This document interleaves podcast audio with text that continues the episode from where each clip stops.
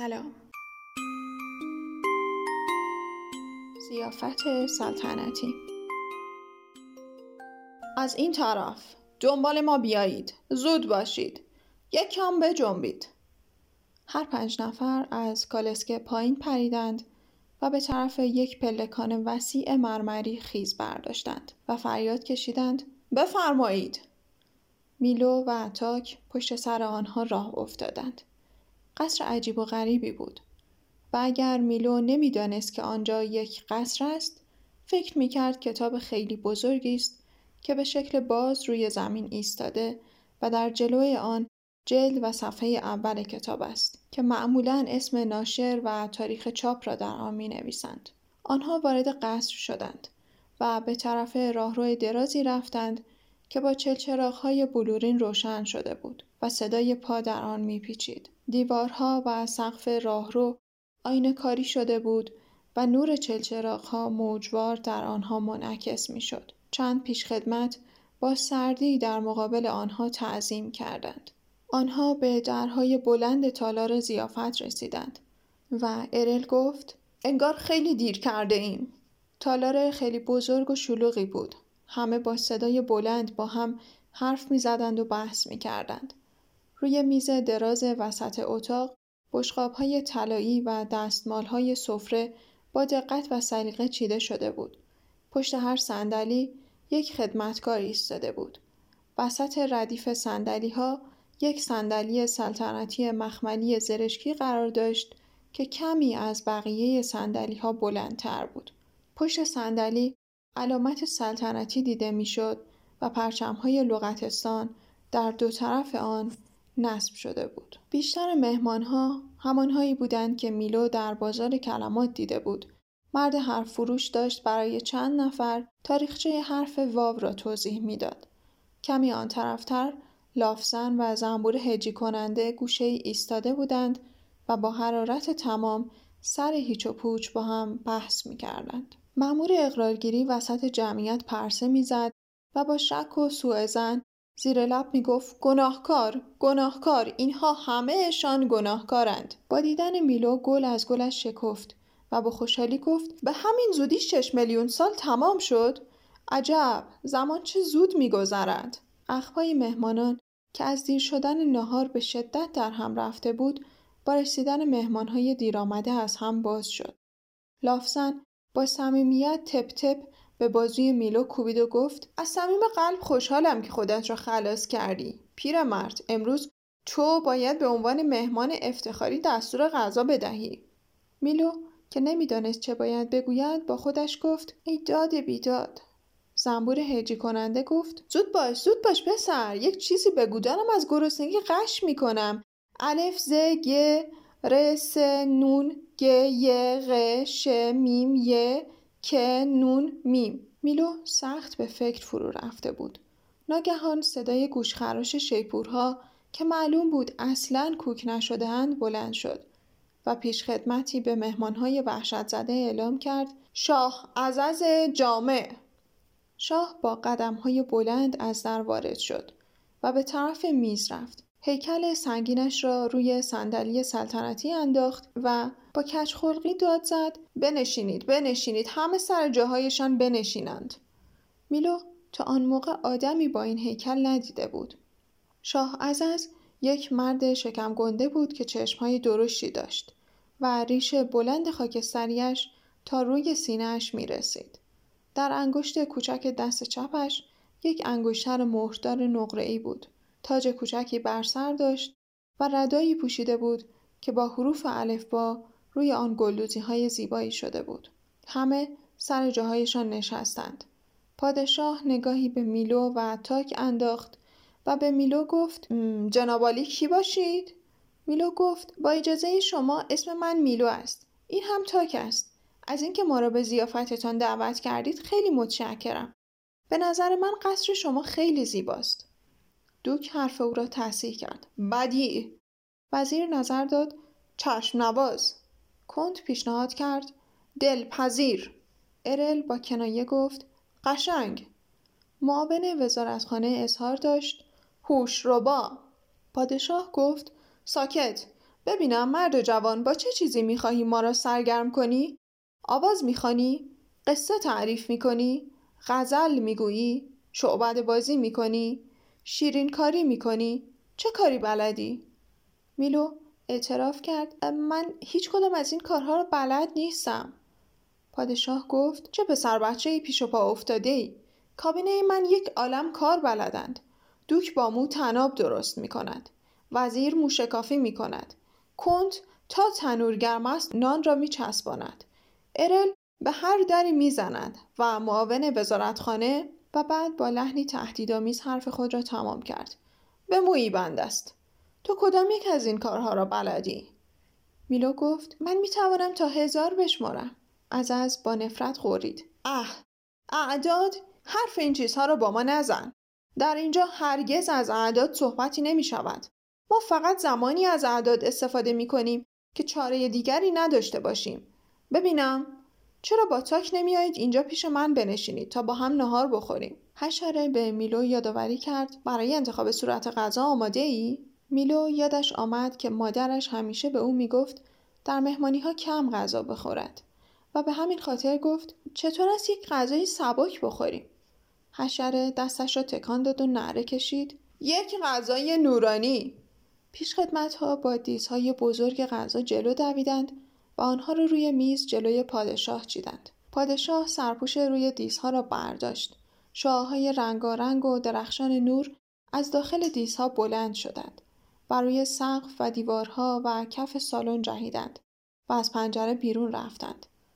لافزن چشمهایش را مالید و گفت غذای چندان اساسی و جانداری نیست اما خیلی چشم آدم را می‌گیرد بهتر است یک چیز شکم پرکنتر پیشنهاد کنی پادشاه دستهایش را به هم زد پیشخدمتها دیسها را از روی میز جمع کردند میلو بدون فکر پیشنهاد کرد خب پس در این صورت فکر می‌کنم باید یک غذای درست و حسابی از لافزن دوباره با صدای بلند گفت یک غذای چهارگوش پادشاه دوباره دستهایش را به هم زد و بلافاصله پیشخدمتها با چندین دیس در تالار ظاهر شدند. در ها یک خروار مربع در رنگها و اندازه های مختلف روی هم ریخته شده بود و از آنها بخار بلند می شد. زنبور هجی کننده یکی از مربع ها را برداشت و در دهانش گذاشت و گفت اه چه چیز بدمزه ای ظاهرا بقیه هم خیلی از این غذا خوششان نیامده بود. مربع لافزن توی گلویش گیر کرد و او را به صرفه انداخت. دوباره بشقاب ها جمع شد و اخم همه در هم رفت. پادشاه اعلام کرد موقع سخنرانی است. و با اشاره انگشت به میلو گفت اول نوبت توست. میلو با کمرویی و خجالت گفت اعلی حضرت خانم ها و آقایان فرصت را غنیمت می شمارم تا بگویم که در همه پادشاه حرف او را قطع کرد. کافیست ما وقت زیادی نداریم. میلو با اعتراض گفت اما من تازه شروع کرده بودم. پادشاه نعره کشید. بعدی؟ لافزن تند تند بالا و پایین پرید و گفت بوغلمون بریان سیب زمینی تنوری بستنی وانیلی. میلو که قبلا بارها شنیده بود سخنرانی ها طولانی و خسته کننده اند با خودش گفت چه سخنرانی عجیبی! نوبت به زنبور هجی کننده رسید. زنبور گفت همبرگر بلاله پخته شیرینی شکلاتی شین کاف لام الف ت ی. مأمور اقرارگیری که قدش در حال نشسته بلندتر از ایستاده بود بدون اینکه زحمت بلند شدن به خودش بدهد از روی صندلیاش فریاد کشید سوسیس کبابی خیارشور مربای توت فرنگی و به همین ترتیب تا آخر میز مهمانها کمی از جایشان بلند شدند سخنرانی کوتاهی کردند و دوباره سر جایشان نشستند. بعد از سخنرانی آخرین نفر پادشاه از جایش بلند شد و با لحنی شمرده و به زبان فرانسه گفت پاته جگر، سوپ پیاز، قرقاول کباب شده، سالاد او، پنیر، میوه و کیک فنجانی. دوباره سرکله پیش خدمت با سینی های سنگین بخارالود پیدا شد و به سرعت آنها را رو روی میز چید. سینی ها دقیقا محتوای کلماتی بود که مهمان به زبان آورده بودند. و همه بدون معطلی با لذت مشغول خوردن شدند. پادشاه سقلمه‌ای به پهلوی میلو زد و در حالی که نگاه سرزنش آمیزی به بشقاب خالی او می کرد گفت چرا مشغول نمی شوی؟ چندان از سلیقت خوشم نیامد. میلو با اعتراض گفت نمی‌دانستم که قرار است کلمات خودم را بخورم. پادشاه خورناس کشید. پس چه فکر می کردی؟ اینجا همه همین کار را می کنند. باید سخنرانی خوشمزه تری می کردی. میلو که به شدت احساس گرسنگی می کرد نگاهی به دوروبرش انداخت. همه سخت مشغول پر کردن شکمشان بودند. بعد به بشقاب اشتهاکش خودش نگاه کرد. چیز قابل خوردن در آن وجود نداشت. دوک به او پیشنهاد کرد بلند شو کمی ملق بزن تا اشتهایت باز شود. کنت سبد نان را به نفر پهلویی داد و به میلو توصیه کرد یک داستان کشدار بخور. وزیر در تایید حرف او گفت یا یک چرخ سک دم دراز. دوک پیشنهاد کرد شاید از کلوچه واژه مترادف بدت نیاید. ارل با دهان پر منمن کرد. صبر کن الان دسر می آورند. معاون وزارتخانه پشت ارل را که داشت خفه می‌شد مالید و با عصبانیت گفت چند دفعه بگویم اینقدر دهانت را پر نکن. دوک که سعی داشت مغز ارل را با کلمات خودش پر کند پرخوش کنان گفت از این گوش بشنو و از آن گوش در کن. وزیر غرغر کرد. از دو حال خارج نیست. یا این است یا آن. کنت که غذای داغ دهانش را سوزانده بود گفت با آتش پختند. ارل از کوره در رفت و با کلافگی جیغ کشید. وای مخم را خوردید. و هر پنج نفر زیر میز به جان هم افتادند. از از نره کشید فورا تمامش کنید وگرنه می‌دهم هر پنج نفرتان را تبعید کند. متاسفم. ببخشید. عفو بفرمایید. عذر می‌خواهم. پوزش میطلبم. آنها به نوبت معذرت خواهی کردند و در حالی که چشم از هم بر نمی داشتند سر جایشان نشستند. غذا در سکوت به انتها رسید و شاه در حالی که لکه چعبی را از روی سینهاش پاک می کرد دستور داد دسر را بیاورد. میلو که چیزی نخورده بود با اشتیاق سرش را بلند کرد. بوی مطبوع شیرینی خانگی تالار زیافت را پر کرد. پادشاه گفت امروز پذیرایی مخصوص داریم. شیرنی پس ها به فرمان دربار تمام شب در نیمه نانوایی کار می‌کردند تا مطمئن شوند که میلو پرسید نیمه نانوایی؟ پادشاه با عصبانیت گفت بله نیمه نانوایی پس فکر می‌کردی که افکار و عقاید نیم پخته از کجا میآیند؟ حالا خواهش می‌کنم دیگر حرف مرا قطع نکن. شیرینی پس ها به فرمان دربار تمام شب کار می‌کردند تا میلو دوباره پرسید فکر و عقیده نیمه پخته دیگر چیست؟ از از با عصبانیت قرید ممکن است ساکت باشی؟ اما هنوز بقیه حرفش را نزده بود که سه میز چرخدار بزرگ مخصوص پذیرایی وارد سالن شد. همه از جا پریدند تا از خودشان پذیرایی کنند لافزن گفت اینها خیلی خوشمزه است اما همیشه با نظر آدم جور در نمی آید این یکی خیلی خوب است شیرینی را به میلو داد روی شیرینی با شکر و دارچین و مغز بادام نوشته شده بود زمین مسطح است. زنبور هجی کننده گفت سالهای سال مردم این نظر را بدون چون و چرا قبول داشتند. اما این روزها خیلی شایع نیست. شین، الف، ی، عین. بعد یک شیرینی دراز برداشت که روی آن نوشته بود ماه از پنیر سبز ساخته شده.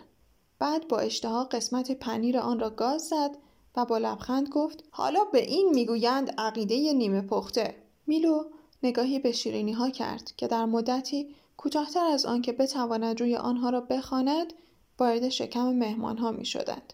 کنت با آرامش تمام در حال خوردن باران نمی بارد بلکه می ریزد بود و پادشاه شیرینی را که روی آن نوشته شده بود هوای شب هوای بدی است تکه تکه می کرد.